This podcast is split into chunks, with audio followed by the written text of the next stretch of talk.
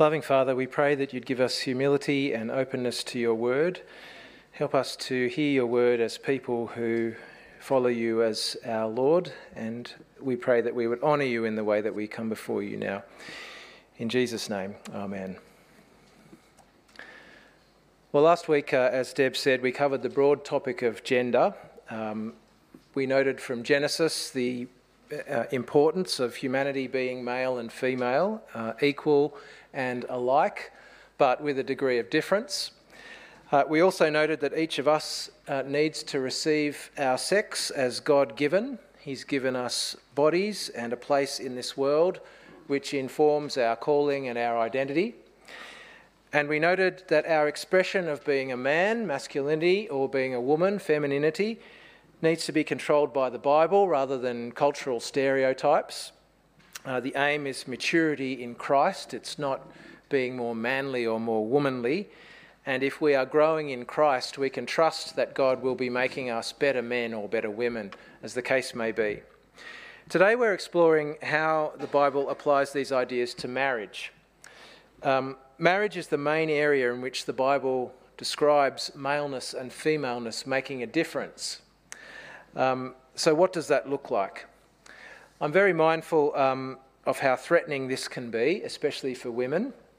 Uh, we're very aware of the history of injustice which uh, operated in homes as well as society, and uh, that domestic abuse is happening in homes all around us, including homes within the church, with husbands standing over their wives, um, and vice versa in some cases. It's been suggested that the teaching of the Bible here actually causes domestic abuse.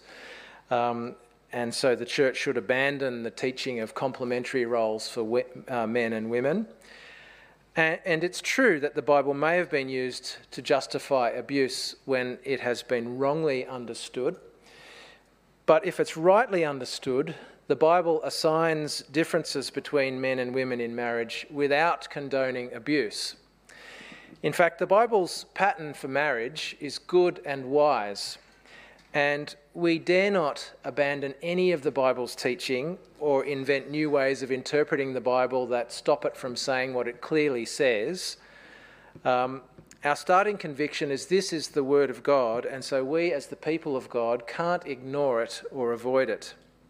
Having said that, uh, these issues can be upsetting. And uh, if this topic uh, raises personal issues for you, then please feel free to make contact with an appropriate uh, member of staff, a, a, female or a male. Um, uh, it's still possible to come down uh, at, after the service and debrief and pray with somebody who's sensitive uh, after the service if you'd like to do that. Um, and or call the number on the posters in the bathrooms which can put you in touch with help um, if this raises issues for you and your situation. And also, as I said before, there's opportunity for questions which we'll be having throughout the term and indeed after church today, if you'd like to jot one down. I'm also aware, as we launch into this topic, that not everybody is currently married, um, but marriage is important to all of us, at least indirectly. It's such a fundamental thing for our society. So I'd like to go back firstly to the blueprint for marriage in Genesis and then go to the New Testament to see it being applied. Uh, we looked at Genesis chapter 2 last week and noted the simple point that gender matters. Uh, male and female, men and women, are integral to God's design. The man couldn't do it alone. Um, it was not good that he was alone. Obviously, he couldn't reproduce and fill the earth alone but nor could he exercise dominion effectively or image God the way that uh, humans were called to, are called to do. Um, he needed a counterpart, who somebody who was very much like him, taken from him, a fellow image bearer, an equal, but also different in some ways. And so gender matters. Humanity needs male and female. That's true of society in general. A society of all males would be severely lacking. Um, occasionally, I go to men's events, men's breakfasts, uh, men's conferences, and they're okay for a little while, but you are aware that it's not complete in some way. And a society of all females, I imagine, would be lacking too, um, in some small way at least. Uh, but Genesis 2 goes further than just general society needing males and females. It, it sets up male and female as the foundation for marriage and family. At the end of chapter 2, after noting the perfect match of the woman to the man, it notes in verse 24 that is why a man leaves his father and mother and is united to his wife, and they become one flesh. So that's the Bible's foundational description of marriage a new family, a new joining, a new primary allegiance for these two people. The man and the woman leave their old flesh and blood in order to form a new one flesh. And that expresses the aim of marriage, which is unity or joining. And reproduction is implied there as well, although it's not referred to explicitly in chapter 2 at all. Uh, and we know that this is not always possible for some couples, but the one flesh produces children of the same flesh and blood uh, in this new family. But the nature of the relationship between the man and the woman is highlighted in the final verse of the chapter, verse 25, where it says, Adam and his wife were both naked and they felt no shame. So, ideally, marriage is a relationship in which the man and the woman are perfectly at ease with one another, which implies a perfect knowing of one another, no secrets, nothing held back, a perfect security in one another, no distrust, and perfect love. And this is why it has to be exclusive, one to one, there's not room for anyone else there, and lifelong. Uh, it's meant to be that profound. And so that's our ideal there at the end of chapter 2 for marriage. Uh, if you're married, then your goal needs to be that kind of unity, which means moving towards one another, aiming to get closer with one another if you're married. But we also see here that there's an order within this relationship. Men and women aren't identical. Being a husband and being a wife are not interchangeable. Uh, and you see that order in a, in a, few features of this chapter, chapter 2. The man was made first, so in a sense, he's the firstborn, uh, verse 8. The woman was made for the man, verse 18 though the word helper does not mean inferior. Uh, the man names the woman, verse 23, and the man is the primary one in establishing the family, verse 24. So while the man and the woman were equal partners, they're not the same. The man seems to be put in front to go first. And that's confirmed in chapter 3 when, where everything goes wrong uh, when the snake leads the people astray, his strategy is to ruin God's order. And in the fall, the order is inverted, it's flipped. Instead of God ruling and the man going first and the woman having his back and the creatures being ruled, we see a creature leading, the snake, the woman going first, the man following passively, and God put last. The snake didn't approach the woman in the garden because she was weaker or more gullible or something, but he did that in order to do maximum damage to what God had set up. And so the result was that the wheels fell off. Suddenly the people knew evil from good. Uh, they had something to hide. They hid from God. They covered up their nakedness from one another. Uh, they didn't want to be known. They no longer trusted. They no longer felt secure. And God exposes their sin. He calls the man to account first, and the man blames the woman, and then he blames God for giving him the woman. And then God calls the woman to account as well, and she blames the snake. And so neither of them want to accept any responsibility in the end. And there was no going back from this. Humanity now knows evil as well as good, and we became sinners at this point. And in the second half of chapter 3, God reimposes his order. But from then on, it would only work imperfectly and only with pain. So in chapter 3, verse 16, it says, uh, uh, To the woman, God said, I will make your pains in childbearing very severe. With painful labour, you'll give birth to children. Your desire will be for your husband, and he will rule over you. So, a big part of the woman's God given role was to bear children and it wasn't supposed to hurt, but now it does. And the order between husbands and wives wasn't supposed to hurt either, but now it does. The wife's desire would be for her husband, which is the same wording as sin desiring to have Cain in chapter 4, verse 7. So it's a desire to dominate. And the husband would rule over his wife, a crushing kind of rule, as if his wife were a threat that he needs to fight against, uh, as Cain needed to rule over his sin in chapter 4, verse 7 again. And further, the very ground is cursed. Uh, the work that the man was put there to do with the woman by his side would be painful and tiresome from this point onwards. And so you see, this is why it's all so hard, including marriage. Um, the opening chapters of Genesis give a blueprint for how things are supposed to work, but there is a painfully realistic explanation here for why we struggle in so many ways and why marriage is part of that struggle.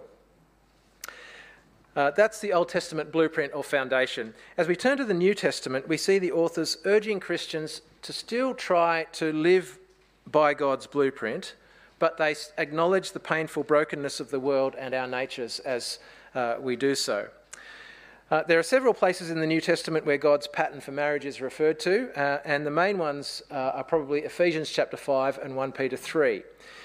We looked at Ephesians last term, so I won't dwell on that one, but Paul's reason for underlining God's order in Ephesians is theological. He teaches there that the ultimate fulfillment of God's blueprint in Genesis is not our earthly marriages, but it's the eternal marriage between Christ and his church, which will be consummated when Jesus returns, and every Christian has a part in that eternal marriage between Christ and his church. But then he says, so earthly marriages should reflect the relationship between Christ and the church. Husbands should love like Christ, women, uh, wives should submit like the church. So there's theological reasons in Ephesians 5 uh, for Christians to uphold that order in marriage. In 1 Peter, the reasons are different. They seem to be missional. Uh, overall, the letter of 1 Peter is largely about holding on for Christ in a hostile world. Uh, in the ancient world, people were particularly interested in maintaining the stability and the good order of society. They were suspicious of new religions and groups like the Christians. Is this new sect going to threaten the status quo? What's it going to do to the order that we have here? And so in 1 Peter chapter 2 verse 12, uh, Peter says, "Live such good lives among the pagans that though they accuse you of doing wrong, they may see your good deeds and glorify God on the day he visits us. And then he goes on to urge the Christians to submit. Uh, from chapter 2, verse 13, he says, Submit to the human authorities, like the emperor, as good citizens. From chapter 2, verse 18, he says, Slaves, submit to your masters, even the harsh ones, as Christ like sufferers, if necessary. And then from chapter 3, verse 1, he says, Wives, submit to husbands, even non Christian husbands. Peter particularly mentions wives who'd become Christians without their husbands because of his concern here for mission and witness among the pagans. In the ancient world, wives were supposed to follow the religion of their husband. Uh, and so the question was, what is this new religion trying to do to the social and religious order if we see the wives proclaiming that they've become a Christian and not following the religion of their husband? Peter doesn't tell wives to stop being Christian. In fact, he tells them to work for the conversion of their husbands, which was a super radical thing for him to say. Wives, try and win your husband to your religion. Um, but he tells them to do that by following the biblical order for marriage, which is to submit to their husbands. So, in verses 1 and 2 of chapter 3, wives, in the same way, submit yourselves to your own husbands, so that if any of them do not believe the word, they may be won over without words by the behaviour of their wives when they see the purity and reverence of your lives. He's not saying there that people can be converted without words, uh, because the husbands here have already heard the word and not responded. And he's not saying that it's all up to the wife to save her husband. Um, the Holy Spirit does the converting and the saving, and other people need to help as well. It's not all on the wife. But he's saying perhaps when a husband sees his wife living out her faith in their marriage and it's made her a better wife and a better person rather than stealing her away, which might have been his fear, maybe that'll be the thing that wins him in the end, is what Peter's saying. Now, that's only going to work if the change that he sees is real and deep rather than superficial. So he says in verses 3 and 4 Your beauty should not come from outward adornment, such as elaborate hairstyles and the wearing of gold jewellery or fine clothes. Rather, it should be that of your inner self, the unfading beauty of a gentle and quiet spirit, which is of great worth in God's sight. Now, again, that's not saying that outward adornment is wrong and it's wrong to wear earrings and get dressed up sometimes. It's just simply saying that that doesn't count for much in the end. What is of great worth, says Peter, is character. And what Peter emphasises here for first century wives of unbelieving husbands is the gentle and quiet spirit that enables them to submit to their husbands rather than rebelling against them. Now, of course, all Christians need a gentle and quiet spirit. We all need to subdue our restless, selfish, uh, re- rebellious streaks in order to live good lives under God. Because we all have to submit to various orders in this life, and if you're a Christian especially, we need to submit to Jesus. So we all need a gentle and quiet spirit. But wives need a special helping of gentleness and quietness if they're to submit to the responsibilities that God is giving their husbands in marriage. This is not to say that a woman should just quietly put up with abuse and, or stay in a situation in which she's not safe. It's just saying that submitting requires a quiet spirit, even at the best of times.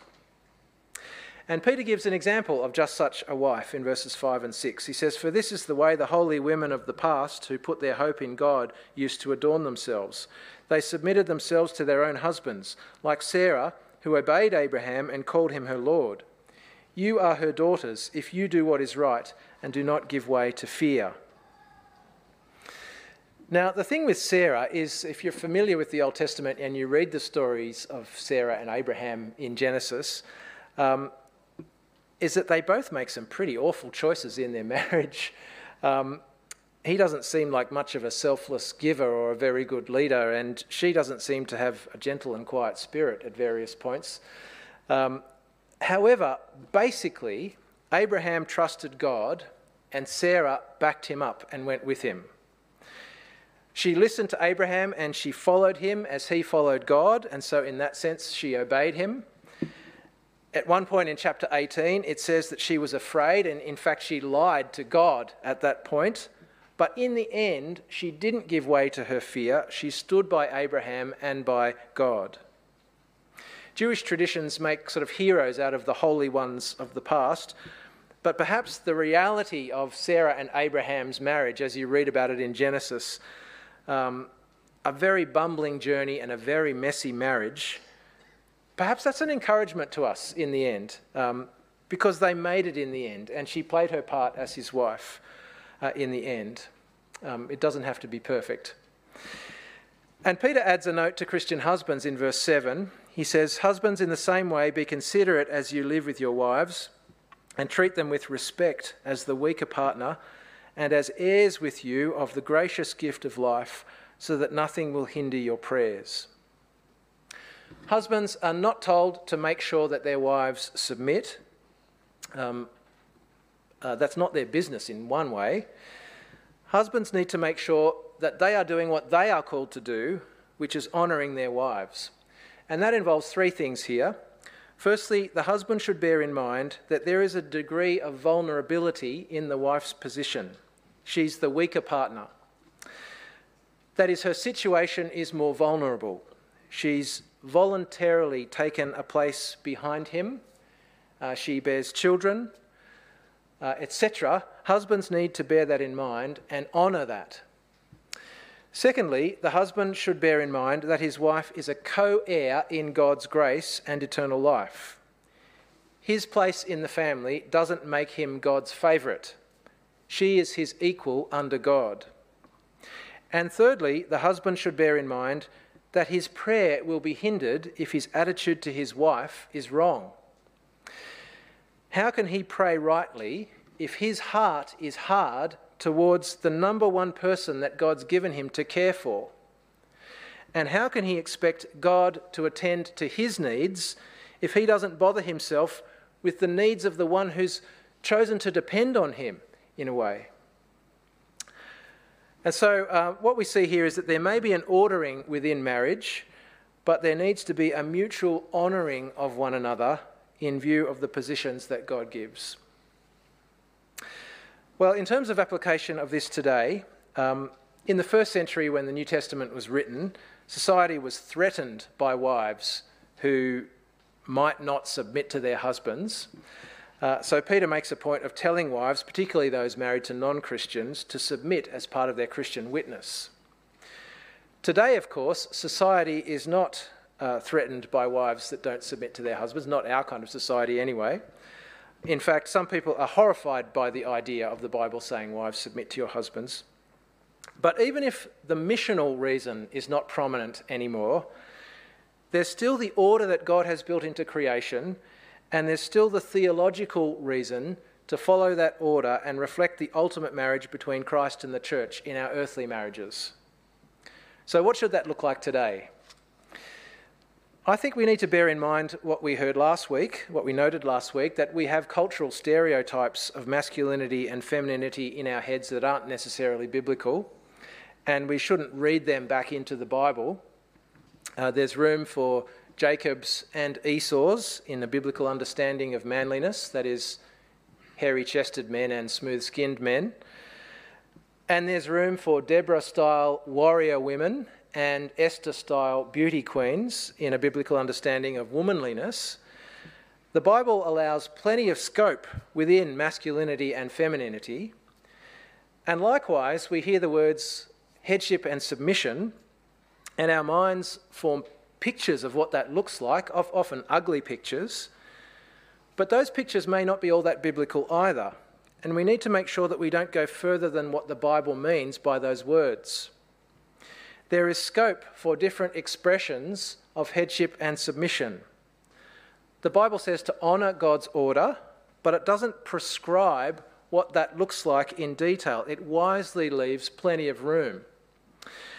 Expressions of headship and submission will differ with culture, and they will also, of course, vary with the individual personalities and the particular combinations that you find in each and every Christian marriage.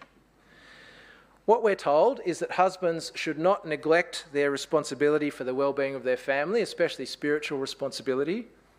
They can't control everything, but they should do what they can. And it should never be selfish, it should always be loving, always honouring, never harsh, never abusive. Uh, the husband's aim should be for his wife to flourish under God. And we're told that wives should not seek to dominate, subjugate, or belittle their husbands they should get behind him and support him. Uh, they should combine their gifts with his to be as fruitful as they can together under God. So her aim is also for her husband to flourish under God. And this is going to look different depending on who God gives you for a spouse and the situation that He's put you in. Uh, it might even change over time as you change as individuals in this, in this marriage. Last week we heard that the goal of a man is not to become more manly, and the goal of a woman is not to become more womanly. The goal of both is to grow in Christ, and if they do, they'll become a better man or a better woman in their own way. Likewise, the goal of a wife is not, oh, how can I be more submissive? And the goal of a husband is not, oh, how can I be more assertive? The goal of both is to grow closer to their spouse in love and trust and respect. And if they'll do, if they do, they'll be becoming a better husband or a better wife. Perhaps uh, we tend to tie ourselves in knots a little bit over this headship and submission thing, I think, uh, when in fact the Bible leaves us quite free for each couple to work out how it should look for them. Not everybody's married, um, not, that's not part of everybody's calling under God. But for those who are, it is important that we do this well. Uh, it's the relationship that we need to give most attention to, except for our one with Christ. And it would be good for married couples, I think, having heard God's word here, to make sure that you do go home and talk to one another about this. And I would suggest that the questions that you ask are not, how can I be more submissive to you? Or how can I be more of a leader here? But rather, the question should be, how can I be a better wife to you? And how can I be a better husband to you? And how can we combine better to bear fruit for God? I think they're probably more um, productive questions for you to ask as you keep what you've heard in the Bible in mind. So I'm going to pray that uh, God helps us as a society and uh, as couples, uh, those of us who are married, uh, in the light of God's word here. Let's pray. Loving Father, we note here in your word how foundational marriage is uh, for human flourishing over all. And we note how those who are married are called to love and care for and honour one another. Uh, Lord, we pray that you would help all of us who are married to work out how best to love and serve our spouses in the way that you call us to. We pray that uh, we would not be slaves to unhelpful stereotypes that don't come from your word, but that we would be creative and loving and uh, good at talking to one another about how to serve one another better in the relationships you give us. And we pray that you would make husbands more godly husbands and wives more godly wives. And we trust you, Lord, to be producing the fruit in each of us and our marriages as a result. And we pray this in Jesus' name. Amen.